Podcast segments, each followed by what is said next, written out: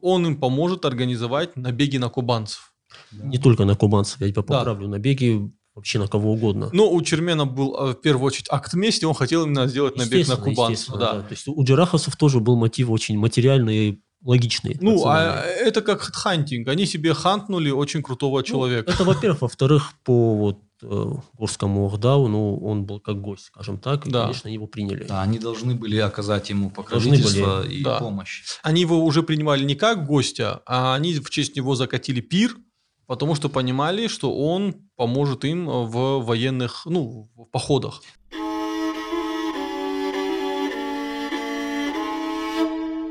Я думаю, они уже знали, э, что какие-то набеги стагаурцев на э, Джарах, в том числе и на другие ингушские общества, возглавлял сам Чермен. Да. И как бы зная, насколько он эффективен в набеге, они, естественно, восприняли это, о, ничего себе, какой ценный кадр – Э, теперь на нашей стороне будет. И, и там есть мотив, э, с, по разным версиям это или, или Эфенди, или ингушский старик. По одному из кадыков это ингушский старик, который, к, когда все славили Чермена, говорит э, ну, джейраховцам, э, ну что вы делаете? Этот человек сегодня перебежал на вашу сторону, он изучит ваши тропы, в какой-то момент он договорится со своими родственниками, они уладят конфликт, он потом уйдет туда и, зная все наши тропы, он опять возглавит походы на нас.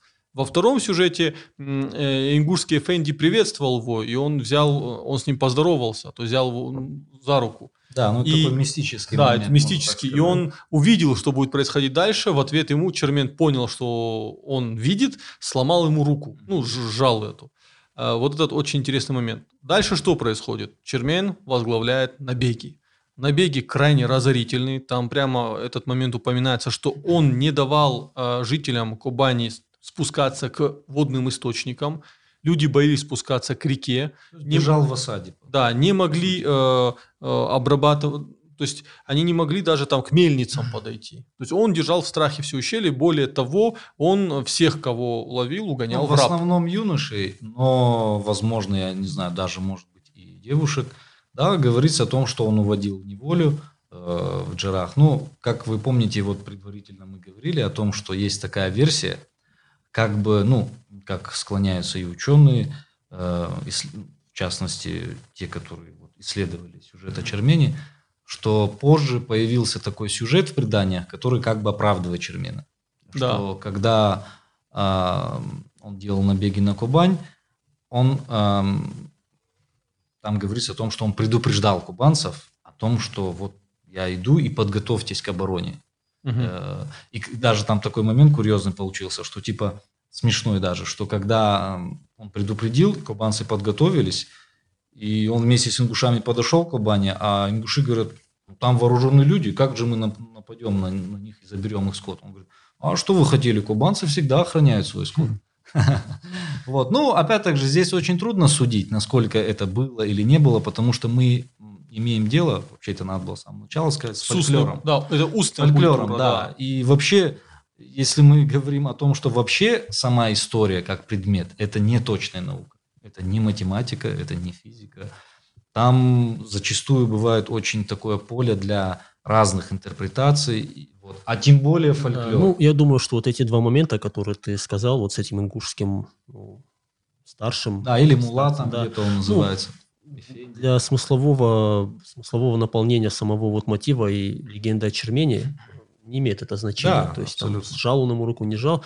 Судя по всему, там просто был человек, который, ну, резонно, на мой взгляд, высказал вот это соображение, что он же не вечно среди нас будет, он же не один из нас. То есть, если он знает сюда, знает дорогу, сюда дорогу, то, соответственно, он будет знать... Он проведет да, отряд. Ну, да, и он будет знать там дневные тропы, ночные тропы, и это ничем хорошим не закончится. Но, судя по всему, джираховцы к нему не прислушались. Замечу один момент. А, почему оправдательный момент Чермена, я его считаю наносным? Угу. Потому что во-первых, джираховцы видели крайнюю эффективность э, его набегов, а это не, нельзя было показать такую эффективность, если ты предупреждал о ней. Во-вторых, с точки зрения того, той морали, это было подлым поступком идти, э, скажем, люди, которые с тобой идут в Балц, угу. да, это самые близкие тебе люди. Э, да. В астинском слове слово «амбал» это друг, да, это вообще-то называется соучастник. Участник в Балце. Да, участник Балца, да. да. да, да. Бал, и поэтому э, в этот момент это самый близкий тебе человек. Обманывать его – это ну, крайняя степень э, неправильности. Недостойного поведения. Недостойного Да. поведения. Ну и во-вторых, это бы сказалось на эффективности. Да. То есть им бы не было смысла тогда считать его, как сказать, эффективным кадром, да, или ценным, если бы все набеги проваливались. Да. Тогда бы они его сами бы изгнали или наказали. бы Да, ну, и, образом. ну и вообще вот, в принципе, в этом оправдательном мотиве на Мгм. самом деле ну, необходимости нет, потому что речь идет не, совсем, не совсем о легендарном персонаже. То есть это начало 19 века, это относительно недавно по историческим меркам. То есть эти события, 200 они, лет. они письменно зафиксированы. Да-да-да. Э, То, о чем мы говорим, это вот народный эпос, скажем так, э, фолк. И по большому счету для меня на самом деле притягательность образа Чермена, она не только в его там силе такой, способности организовать набеги, быть эффективным руководителем в его благородстве, но в том, что он был очень сложным, живым, э, противоречивым, Противоречивым. э, персонажем. Это вполне нормально. Тут, кстати, э, я хотел очень важный момент подчеркнуть, который на самом деле нужно было вначале сказать, что некоторые люди, которые поверхностно знают историю Чермена, очень сомневаются даже в том, что это был чуть ли ну, что он чуть ли не был историческим персонажем. существовал, Да, да? что он даже существовал. Но это, в принципе, даже некоторые невежды даже существование Иисуса Христа ставят под сомнение, так что это неудивительно. На самом-то деле, если проанализировать, эм, сопоставить фольклорные источники и э, исторические документы российские того времени, мы видим, что э, в российских документах фиксируется 90% людей, которые эм, фигурируют в сюжете очермения. Ну, первый это сам Мирзабек Тулатов, то есть Бытаев, старшина, старший среди Тулатовых. Его письмо я упоминал 1806 года к коменданту Владикавказа. Потом э, мы- Говорит Латов. Известный он вообще да. был какое-то время фактически пристав э, горной Тагурии, в частности на территории Кобани. Потом оказал сопротивление, э, Был противодействие сослан, да, Абхазову, был был сослан. сослан в Сибирь. Потом, ну, уже менее известные персонажи. Ну, из них самый известный это, конечно, Бада Кадиев или Муса Кадиев. Ну, часто тогда были двойные имена, поэтому это неудивительно. Ча- Они до сих пор есть. Да, да, да, конечно. Это основатель селения Батакаюрт. Мгм. Это был весьма очень сильный тоже человек. И, как писал а, тот же ротмистр Магомед Газданов, на которого я люблю ссылаться, в восприятии сословных отношений вот э, среди стен, он пишет, что э, был такой принцип в то время, что когда один человек появляется очень сильный, и вся его фамилия начинает греметь. И вот, в частности, за Бада Кадиева он тоже так говорил. Появился Бада Кадиев, и вся фамилия Кадиевых. Ну, такой хороший хионизм. Ну, Да. это, ну, это и сейчас так. Да, это да, и сейчас да, тоже, наверное, осталось. Конечно, это уже исказилось немножко, но тем не менее. Вот такой момент. А, Чермен а, длительное время продолжает набеги, Мгм. А, терроризирует свое общество. А, Это, э, э, э, это важная часть кадагов, описание того, какой ужас он наводил. А, Люди боялись выходить из своих домов. А, И именно эта часть деконструирует миф о том, что он боролся за земли крестьянам. А, Ну, это да, да. то есть тут надо понять, что он боролся за свое индивидуальное право быть частью Безусловно. привилегированного сословия. Безусловно. Да. Даже быть самым главным среди них. Да, самым Вот главным это среди очень важный момент, Да, что он- Мирзабек его как раз, можно так сказать, готовил к тому, что он возглавит после него. Да. Вот, э, А, Тагиатов. С точки нынешней морали, конечно, нам Чермен покажется не очень хорошим человеком. Ну да, мягко говоря. Но с точки зрения той морали, средневековой морали, это было да, абсолютно нормально. это, э, это было абсолютно нормально. Во-вторых, мы из этого можем делать очень важные выводы. А, Сейчас скажу такую очень спорную вещь, но вы меня поправите. С приходом коммунизма, там, Советского Союза а, на земле Осетии а, у нас слу- случилась такая ситуация. Нам а, на, индивидуальном уровне стали а, толкать в голову не, ну, коллективизм, нездоровый, на мой взгляд, но при- Принудительный. принудительный. Но при этом в массе осетины стали индивидуалистами. То есть они разрушали э, вот эти основы э, астинского общества, которое скрепляло его, вот эти узы астинского общества. Связи, связи, да. горизонтальные связи, да, традиционную да, да. культуру. Они уничтожали. То есть сильный коллектив основывался э, сильными индивидами, да. свободными. И, на мой взгляд, из Чермена главный, главная мысль, которую мы должны взять из кадыков mm-hmm. из Чермена, что нам нужен здоровый индивидуализм на личном плане, mm-hmm. когда ты защищаешь свое личное достоинство, ты хочешь быть лучше, чем другие представители твоих фамилий, твоих родственников, ты конкурируешь с ними, Конечно. но при этом ты не переходишь границы э, Ахдау, да, то есть ты ведешь себя достойно, э, и в общей массе ваш коллектив крепнет из-за твоего личного, вот, э, твоих личных возможностей. И это, а, почему я часто говорю, что осетины плотят плоти часть европейского общества, потому что если мы посмотрим на все истории про рыцарей, легенды 17, 18, 16 веков, ну, это та же линия. То есть здоровый индивидуализм.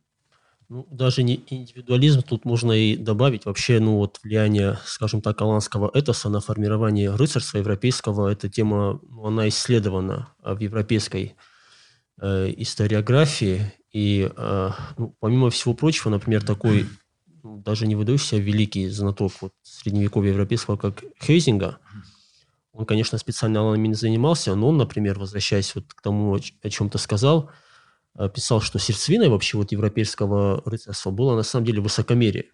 И вот в этом э, тоже вот точно угадывается вот какая-то аланская, аланская тема, потому что вот если брать нашу эпическую традицию, нартовскую, вот нарта гуперсарта, нарта скалта даже их называют, то есть вот высокомерные э, нарты. Рыцарство это все-таки вот индивидуализм, который уже достиг каких-то вот предельных предельного значения, когда он может уже перейти э, в высокомерие. А когда, вот, э, касаясь э, темы с Черменом, обратите внимание, что вот, насколько я знаю, есть же разные варианты вот, предания да, о Чермене. Но тот момент, о котором ты говоришь, что он там перешел в Джерах, потом mm-hmm. устраивал набеги, он вот у сказителей тех времен не особо и осуждается, заметьте. Они его за это не осуждали. То есть мотивация его была вполне э, понятна, и она ну, признавалась вполне себе даже ну, справедливой. Вот, кстати, по этому поводу, в продолжении твоих слов, Суслан, я хочу процитировать э, Афако Гасиева, первого нашего философа, и, кстати, одного из немногих астинских философов. Да. Э, вот он пишет, что подвергавшийся преследованиям или несправедливым обвинениям горец, в частности осетин, бежит к немирному обществу или народу – Удалившись от своего аула и народа, он составляет шайку и начинает служить или проводником, или большую частью и проводником, и главой шайки. Какая задача у Абрека? Нападать, беспокоить, держать в страхе, мстить. Кому? Главным образом тем, кто были причиной его обречества. И тем, с которыми общество, которому он удалился, находится во враждебных отношениях. А вот э, Михаил Баев в 1869 году свидетельствовал, чтобы добиться своего права, Недовольные покидали родину и делались обреками, то есть переходили в другое общество и, заручившись там покровительством сильных и влиятельных людей, своими набегами принуждали родово- родное общество склониться на свои требования, то есть склониться на признание их требований. Обреками делались обыкновенно люди отважные, следовательно, опасные для тех, особенно которые были причиной их бегства. Экстремисты. Нет, ну... забегая вперед, вот э, цитата Баева, она характеризует то, что то, чего Чермен в конце концов добился. Да. То есть уже да. надо нам развивать, э, скажем так, ход событий. В Это, итоге... кстати, было большой редкостью, чтобы Абреку да, удалось да. добиться. Он, он добился того, что перед его требованиями, его требования были признаны законными. То есть перед его требованиями склонились, и в итоге ну, Орвестуем, так скажем, ему послали вещь, что мы готовы дать тебе вот то, что ты хочешь, возвращайся. Там даже в некоторых кадрах говорится, что они просили его вернуться. Не то, что мы тебе даем, да, нет, да. мы просим тебя вернуться и остановить террор в отношении нас. Да, что он, собственно говоря, и сделал. И вот впоследствии, наверное, вот эти, этот Джирахов, Джираховский Эфенди или там, Ингушский старший, mm-hmm. который опасался того, что Чермен потом будет делать набеги в обратную сторону, ну, оказался прав. да. Э, Чермен, вот тут тоже вот очень важный социальный, даже политический контекст. Мы, идем, мы ведем сейчас речь о периоде начала XIX века, когда, э, как вот вы заметили в начале правильно, влияние Кабарде, оно уже ослабевало, да. то есть оно ослабевало неизбежно, неизбежно, и в силу того, о чем ты сказал, Артур, в силу отсутствия внутреннего единства Кабарды, ну и уже справляться вот с давлением горцев а, они уже не могли а, объективно. Этот процесс, кстати, вот Суцев хорошо описывал, что вот это влияние Кабарды, оно, соответственно, ну, исходя из географического расположения самой Кабарды, оно ослабевало с востока на запад. То есть да. они вот постепенно э, отходили. И, соответственно, вот этот период, когда и осетины, они уже начинали на равнину скажем так, выходить и да, возвращаться в нашем случае все-таки. Да, да, именно возвращаться, да, очень важное Да, замечание. возвращаться э, и э, ну, оттеснять уже э, вот э, кабардинских князей. И от предгорий. От предгорий, да. И Чермен, Чермен, э, вот он был одним из лидеров вот этого, скажем так, импровизированного движения. Реконкисты. так. Ну, реконкиста, да, это очень громкий Это громкое слово, ну, я так пусть будет, Да, пусть будет, ну, это было возвращение, возвращение вот Остин на Аланскую равнину. И э, вот этот мотив взаимоотношений Черемена с кабардинцами, он, конечно, для Кадага более важен, чем да. его взаимоотношения с ингушами. Взаимоотношения с джираховцами, они были очень простым. Это было второстепенный Второс, фактор. Второстепенный э, фактор.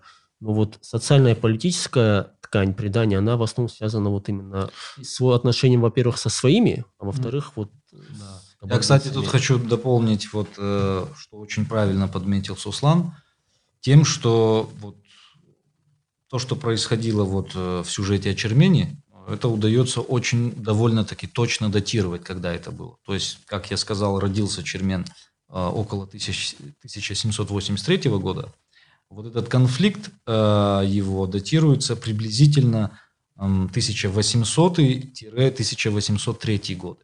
Кстати, что интересно, почему я даже склоняюсь, что он ушел к ингушам в 1803 году, потому что э, в этом году паломники из Мекки занесли чуму, а, после которой тагаурцы ушли с военной грузинской дороги.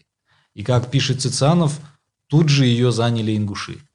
Это один момент. Второй момент, что именно в эти, в эти годы Ахмед Цаликов, ой, Цаликов, Дударов, извиняюсь, Дударов, Дударов да, угу. он а, нанял 200 ингушей в свой отряд – и произошли события, когда Цицианов, э, вернее, Кноринг, извиняюсь, сжег э, его селение родовое, Чми.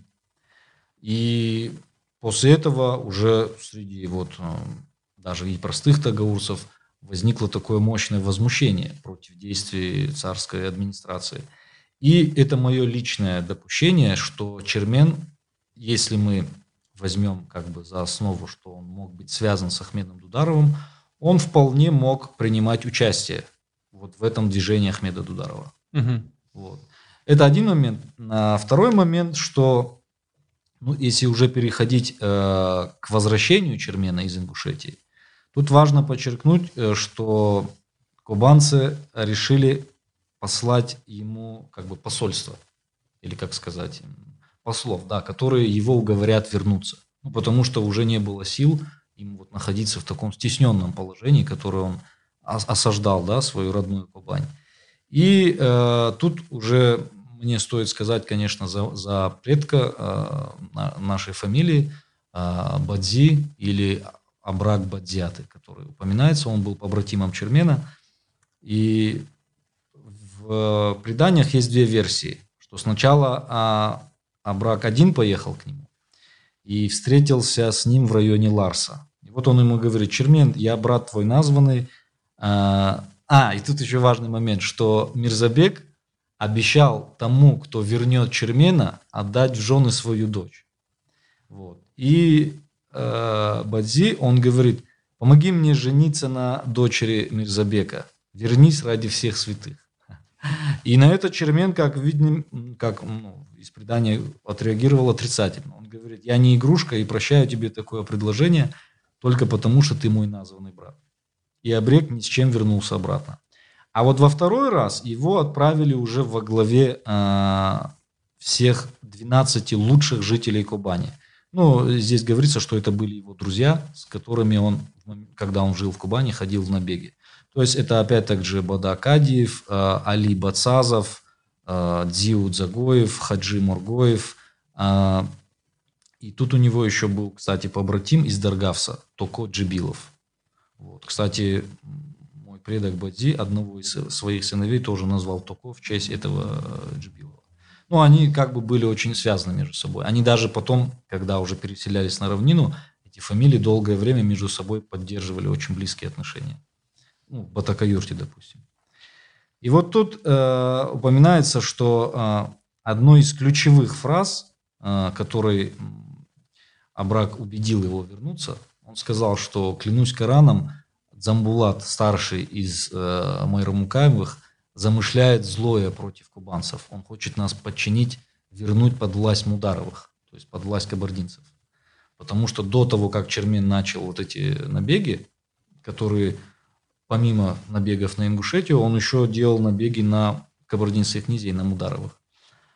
И когда он ушел, соответственно, этого лидера уже не было, и Мударовы попытались восстановить свою власть. И вот э, Бадзи ему соверш... Э, как сообщил о том, что вот такой расклад получается. Политический момент. Да, да политический момент, действительно.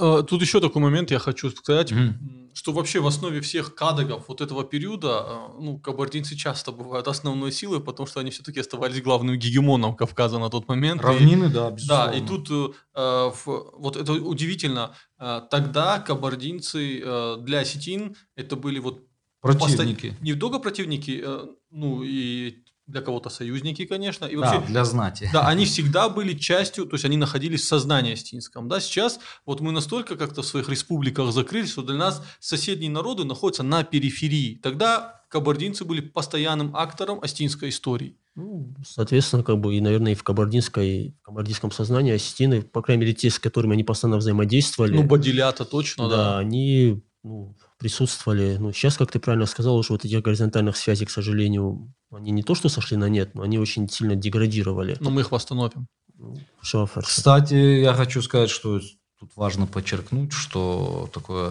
ущерб э, осетинским позициям, ну, в плане пользования землей и там, выхода на равнину, приносили, конечно, не простые кабардинцы, то есть не, не кабардинский народ, а именно кабардинские князья, которые, кстати, достаточно, мягко говоря, жестко относились и к самим, самим простым кабардинцам. Ну, в... Там были очень многочисленные восстания. Восстания, да. Конечно, восстания. конечно тогда... В частности, в Моздок сбегало очень много кабардинцев. Ну, более того, так. Э, стратегии Российской империи на продвижение на, э, на черкесские земли, это было на первом этапе провоцирование таких восстаний, поддержка да, внутри, восстаний. Да. Внутри. Вот.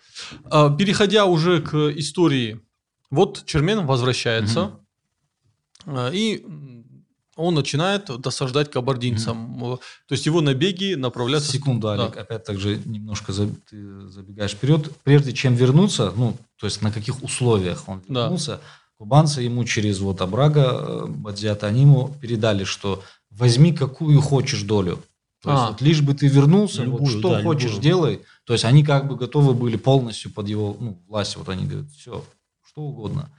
И тут очень важные слова Чермена – которые показывают, что вот он не перешел эту черту от ощущения, такого от сильного ощущения своего достоинства к высокомерию. Он сказал, я не волк, я не хочу брать больше того, что мне нужно, ну, как сказать, что мне необходимо. Он говорит, верните мне ту поляну, которая э, Бештолтердус, которую он определил как хай своего отца. Uh-huh.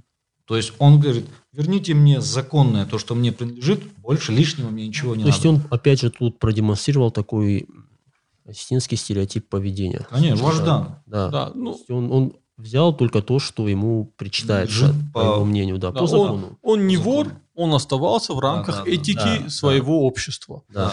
И он стал абрагом, ну, то есть абреком не потому, что он хотел им стать, а потому что вот его родня его вытеснила. То есть, как сказать, был, да. он отполз, можно так сказать, отверженный был от своего общества. Теперь он вернулся как герой, вернулся. как победитель.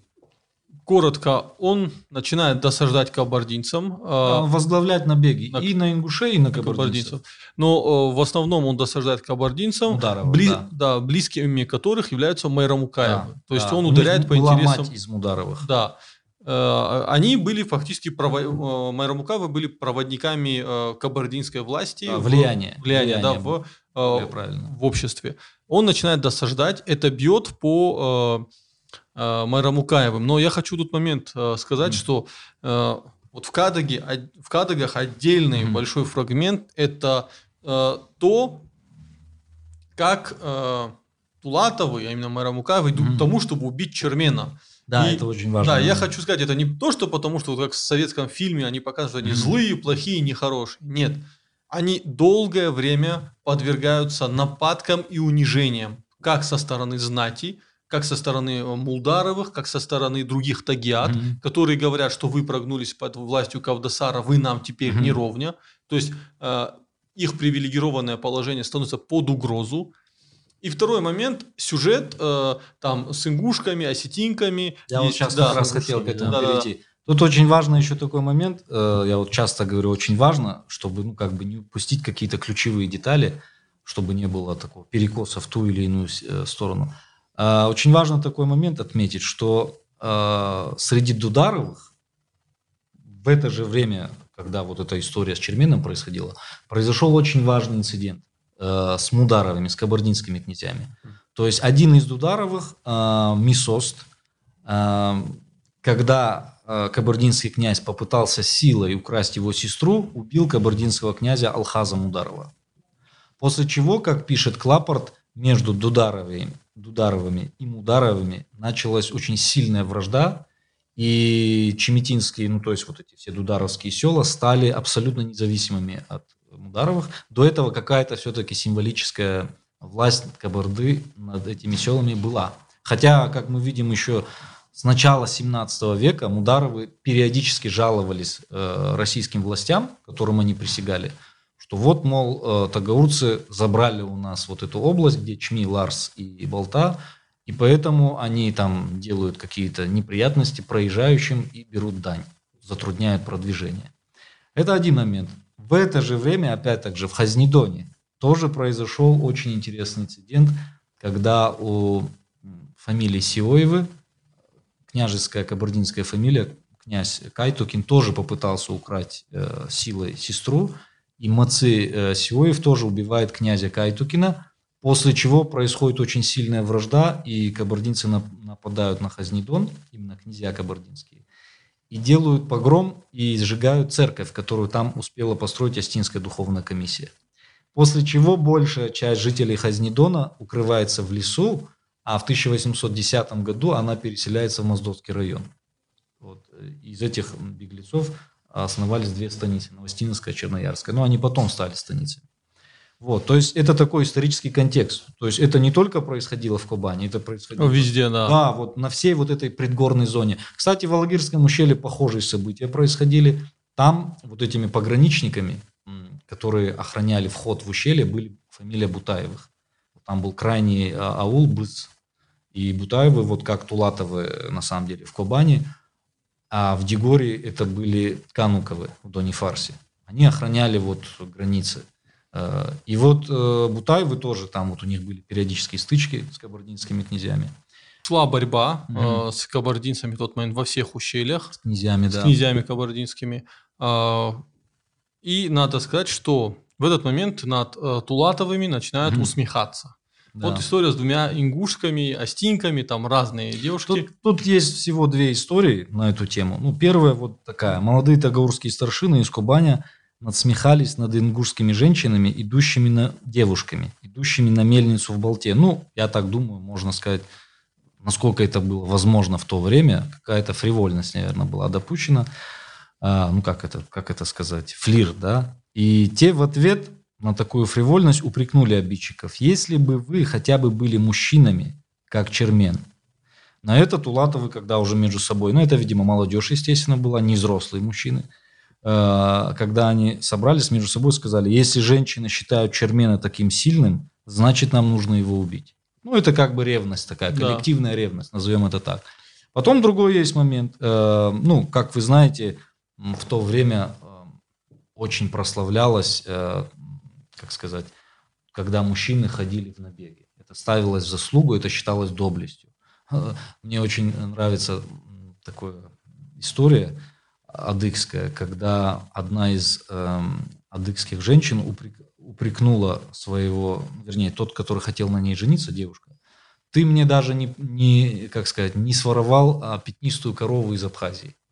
Вот. Ну, такой какой-то.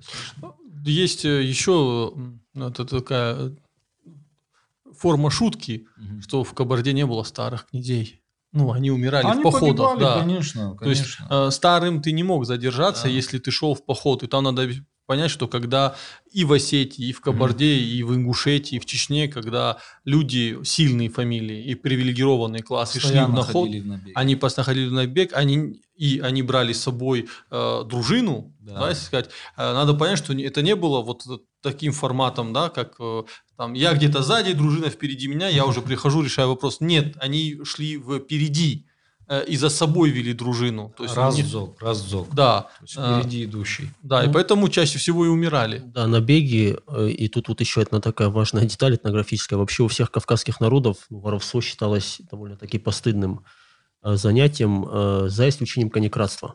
Да. То есть вот, потому что причина какая? Ну, украсть там какую-то вещь, там, ну, это на самом деле было стыдно и считалось ну, постыдным. Но э, именно иконократство, оно было сопряжено со смертельным риском.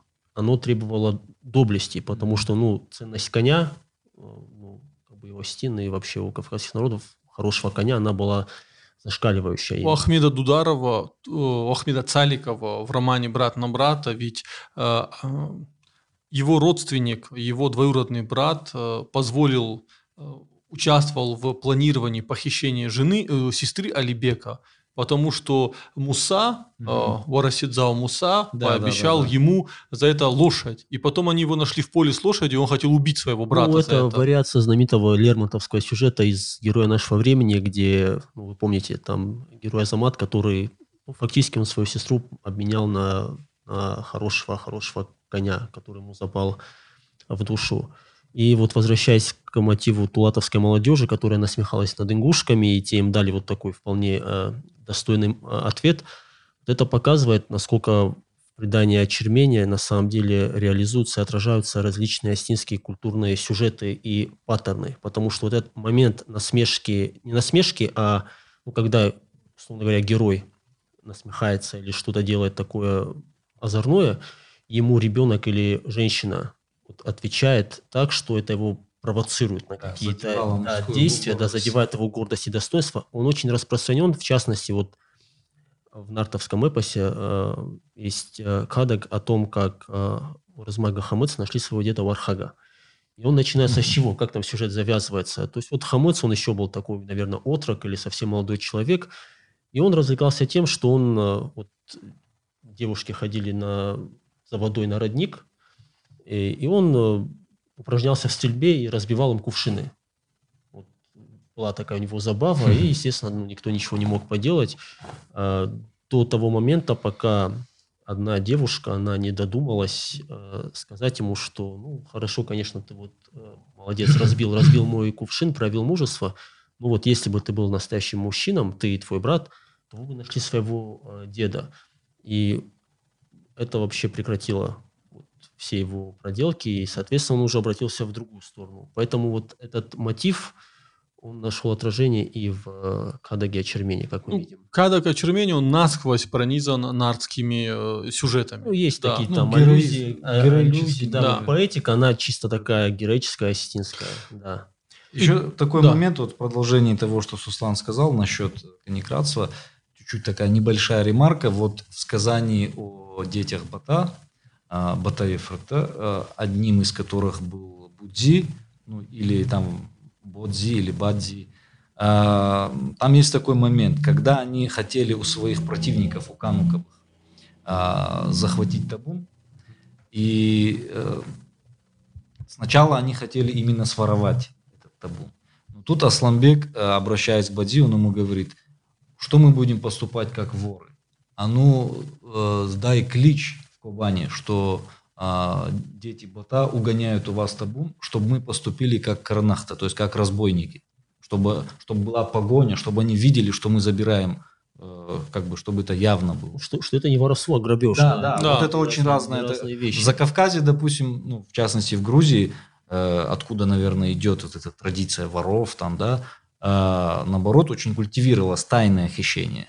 А вот у горцев Севера Кавказа, Северного Кавказа как раз это было очень не в почете. Я в каких-то записках э, читал про осетин историю, что эти дикари не могут просто украсть, им надо да, перерезать да, да. половину людей и так забрать. Ну, да. как волчьи такие. Да, кто-то писал, что осетины не воруют, а осетины грабят. То есть это mm-hmm. такая важная деталь. И, кстати, вот в первой нашей поэме, одной из первых, Авхарта Хасана mm-hmm. Кубалова, Кубалова Кубанца, кстати. Да, там один из э, героев, один вот из этого рода Мулдаровых, э, Абуджев Мулдарца, э, там отмечается эта деталь, то есть вот одной из частей его образа, его силы, скажем так, его престижа, является то, что он конократ. То есть э, он э, забирает э, коней, причем не где-то, там в русском переводе это не указано, но вот в астинском тексте там написано «Байх синкота касаджарагавта», то есть он именно в Кабарду ходил, и вот у князей кабардинских там умудрялся ну, что, что было очень чревато, что да. Было очень чревато, и, соответственно, конечно, он пользовался ну, уважением. Помимо вот этого инцидента с ингушскими э, девушками, еще был такой момент, что э, там прям так написано в предании, говорится вернее, что осетинские женщины э, стали ну, как сказать, меньше стыдиться своих мужей, потому что они попрекали э, своих мужчин, типа, вы не, недостаточно доблестные, как чермен.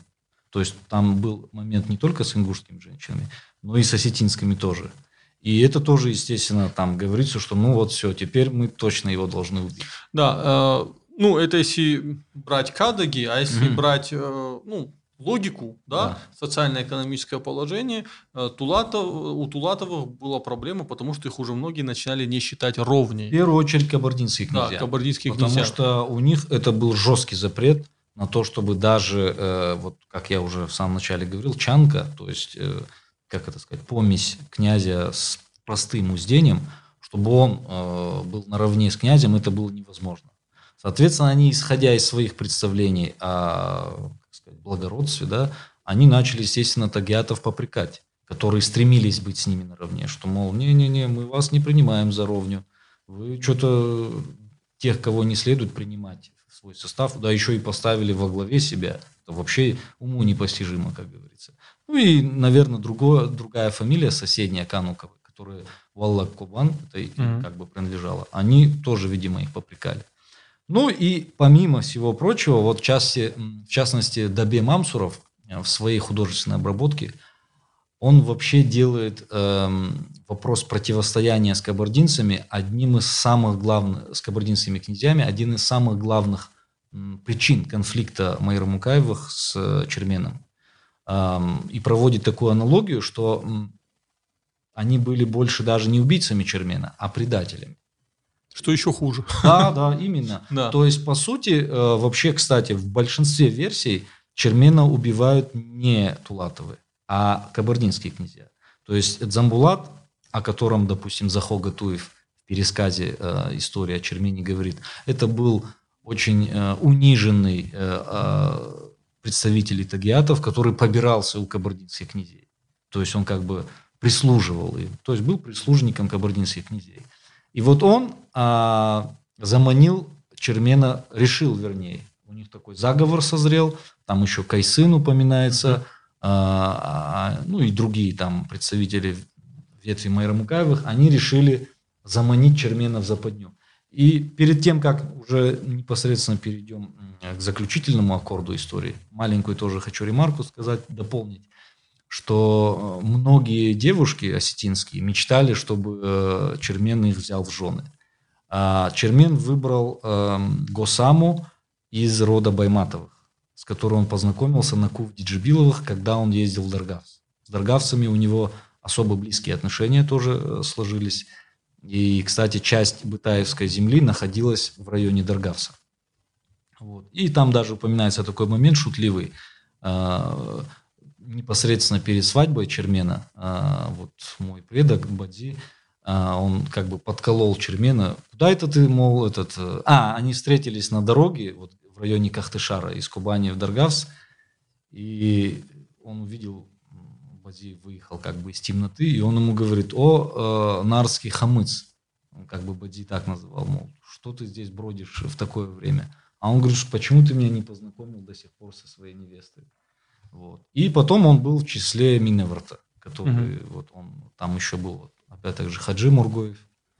Вот. И вот возвращаясь э, к тому, как Дзамбулат э, Майрамукаев организовал заговор, он э, там еще упоминается, что он э, решил использовать побратима Чермена по имени Хаджи Паго. Это был кабардинский побратим, ну, он был из простых кабардинцев, условно назовем так, но очень доблестный, очень мужественный.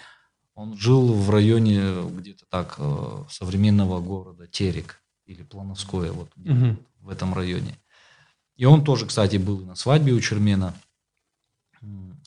И э, это упоминается в сказаниях, что Замбулат э, встретился с этим Хаджи Паго и пришел к Чермену, и от его лица как бы э, передал весть. Э, передал даже, кстати, какой-то кнут его, э, ну, который Чермен узнал, естественно, так как они были побратимы. И он сказал, вот тебе знак того, что Хаджи Паго тебя приглашает э, в совместный набег. Давай, мол, отобьем табун у Джилихстановых, то есть у Мулдаровых. А, хотя в состав Джилихстановых и Ахловы входили. Но Ахловы жили ближе к Ингушетии, к Чечне, а вот Мударовы как раз непосредственно Кубанскому ущелью, Дарьяльскому. И вот они как бы, по сути, пригласили его в совместный набег. Причем они предложили ему возглавить этот набег. Вот это очень важный момент, потому что Кавдасар не мог возглавить набег, в котором были тагиата угу. или те, кто его выше. То есть здесь показывается, что его уже как бы ставили, во всяком случае, вот так открыто, как равного себе и даже главного.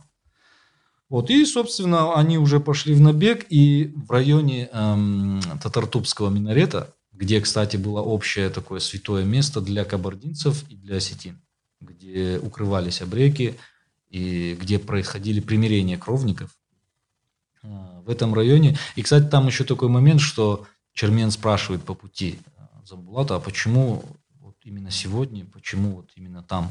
Потому что, говорит, князья будут на молитве, это была пятница, и пока они молятся, мы как раз э, украдем у них табун, то есть отобьем. Ну и, собственно, дальше уже это очень известная история, да, когда он ему сказал, э, залезь на дерево, посмотри, нет ли там кого рядом. И вот пока он залез, вот Варишанаев, который жил, кстати, в доме Мирзабека Тулатова в Кубани, он говорит, в этот момент э, Дзамбулат отошел э, в засаду, то есть в кусты, где уже предупрежденные им сидели князья Мударовы. И он сказал, вот э, наша жертва пришла сама в наши руки. И, соответственно, эти князья вместе с Майрамукаевыми окружили это дерево, дерево и начали расстреливать его с ружей.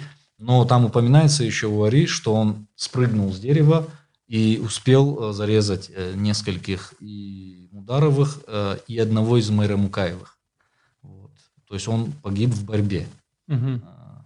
Ну, сюжет с деревом, он видится каким-то тоже, ну, таким мистическим, да, да скорее, скорее иносказательным. Просто сомнительно, чтобы Чермен залазил на дерево, что-то там смотреть.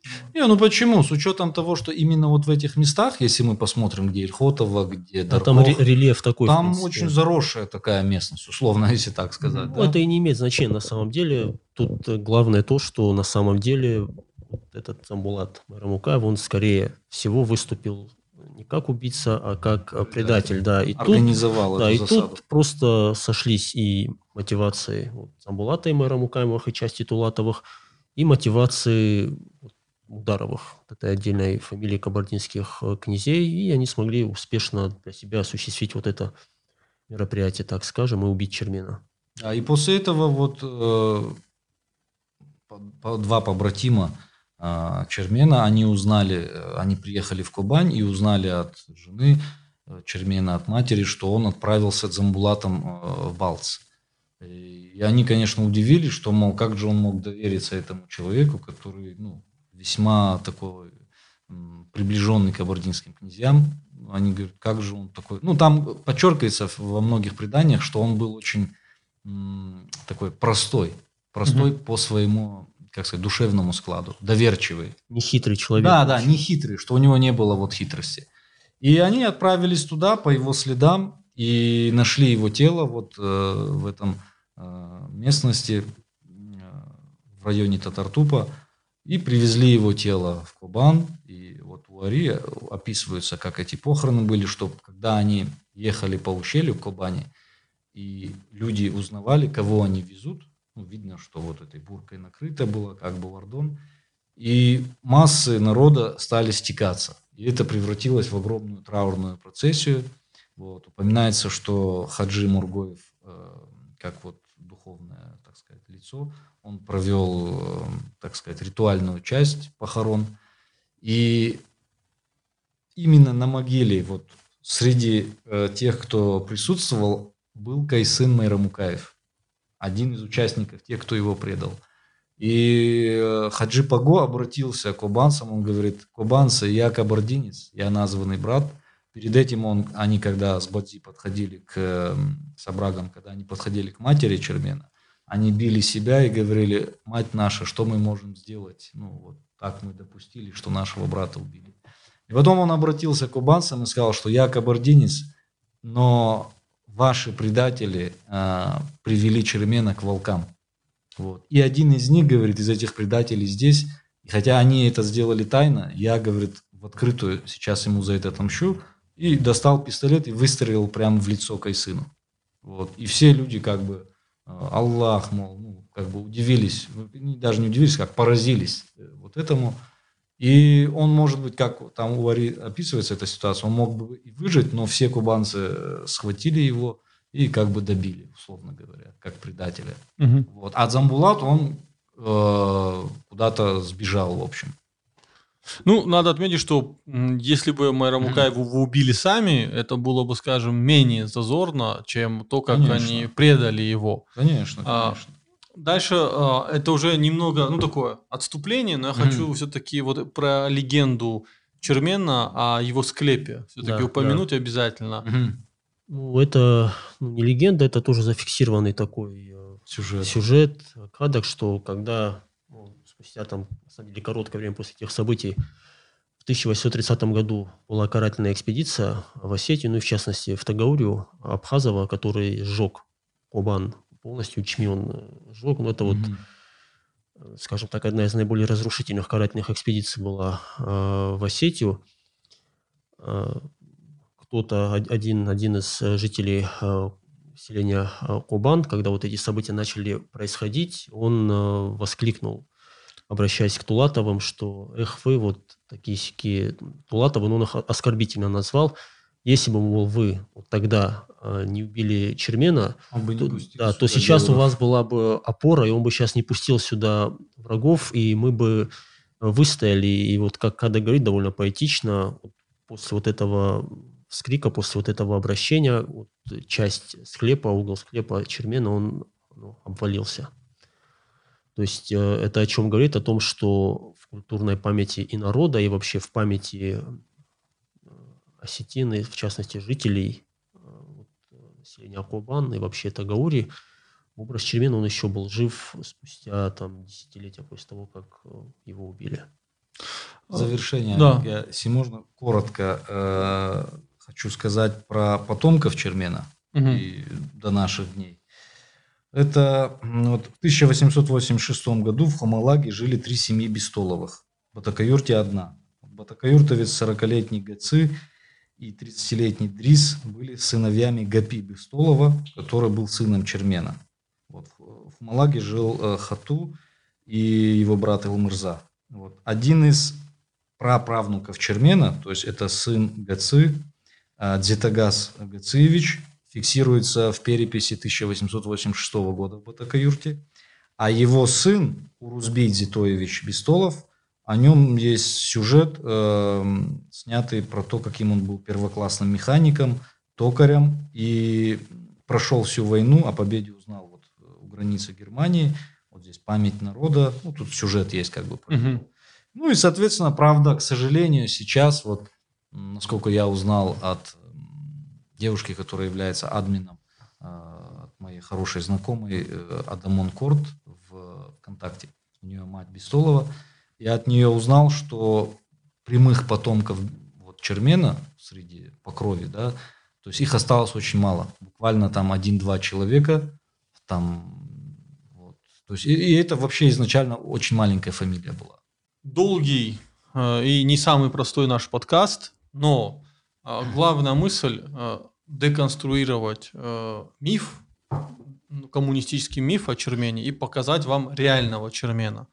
Э, сложный путь осилит идущий. Э, обязательно под нашим подкастом будет много ссылок, с которыми вы можете ознакомиться. И знаете как, когда ты позволяешь какой-то пропаганде влезать в коллективную память твоего народа, то твой народ становится жертвой. Э, жертвой э, этой пропаганды, жертвой того, кто реализует эту пропаганду. И ты, причем жертвой безмолвной. Э, ты уже не, не, не демонстрируешь свою волю, ты просто становишься проводником чужой воли. Поэтому нам надо понимать все-таки, какой был реальный Чермен, чтобы поним- вернуть опять свое сознание к тем э, базовым истокам астинского мироощущения, астинского сознания. Кстати, вот. несмотря на то, что мы, как ты говоришь, деконструировали сложившийся образ и миф Чермена, но мне кажется, тут очень важно подчеркнуть, что несмотря на то, что Чермен не боролся за права каких-то холопов против каких-то помещиков – он все же был величайшим, одним из самых великих примеров а, борьбы за личную свободу, за достоинство. Да, безусловно. А это основа вообще, ну, любого уважающего себя общества. Да, отстаивать борьба, свое да, достоинство. Борьба, И борьба. это пример уже для остальных людей э, отстаивать свои права. Вот пафос борьбы Чермина, как вот ты правильно сказал, Артур, это борьба за личное достоинство и за личную честь. И, и еще против, извини, очень важный момент, я забыл, против иноземного господства над своей родиной. Да, Тоже да, очень важный очень, момент. очень важный момент.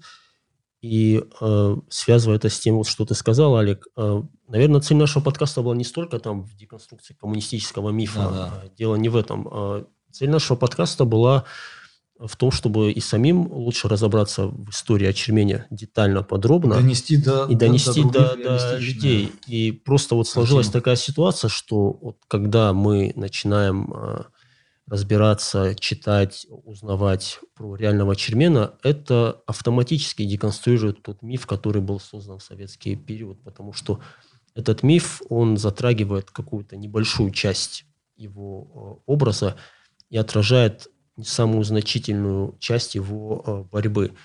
И общество, в том числе и нация, как, э, как общество, как некая общность, да, она, наверное, может продуктивно развиваться как союз свободных людей, которые понимают ну, подавляющее, преобладающее значение такой категории, как честь и личное достоинство. И, наверное, вот урок Чермена, он в том и заключается, что вот своим личным достоинством и личной честью нельзя поступаться ни при каких обстоятельствах, там, ни перед государством, ни перед... Чермен не поступился даже перед своей там, фамилией Тулатовых, которые затронули личную честь, он не поступился. И вот это тот пример, тот урок, который он нам всем придавал, и который, как вот Артур правильно сказал, он вдохновлял осетин сквозь поколения. То есть к образу Чермена обращались ну, выдающиеся представители осетинской литературы и осетинской культуры.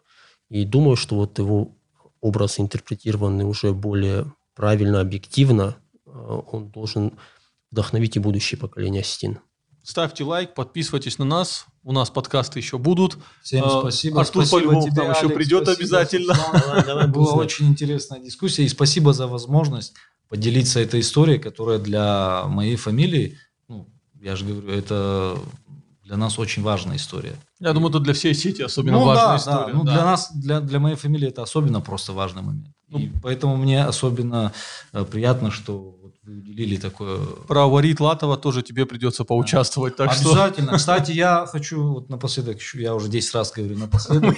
Да, да, такая просто история, никак не могу э, оставить ее. Э, буквально вот недавно э, я связался с одной из самых последних представительниц а, ну, рода Бытаевых-Тулатовых. Она Марет Исмаиловна, она проработала школьной учительницей. Это я узнал из книги своего родственника Исламбека Марзоева. Она проживает в Грозном. Э, и вот это буквально она последняя представительница ну, из потомков э, Уари Бытаева и Мирзабека Бытаева. Вот. То есть как Бестоловы, так и Бытаевы, вот это очень интересный момент. Практически ну, исчезли эти фамилии. Вот последний Ну, у Бестолова хотя бы мужской еще наследник, а у Бытаевых не остался mm. э, мужской наследник. Есть Бытаевы Гизельские, но, э, э, как сказать, Алдары Бытаевы их не считали своими, потому что они, они вот, считали те, которые мусульмане. Ну, вот такой момент уже. Короче, всем спасибо. Да, спасибо большое. Оставайтесь с нами. Всего доброго. Расмаут. Всего доброго.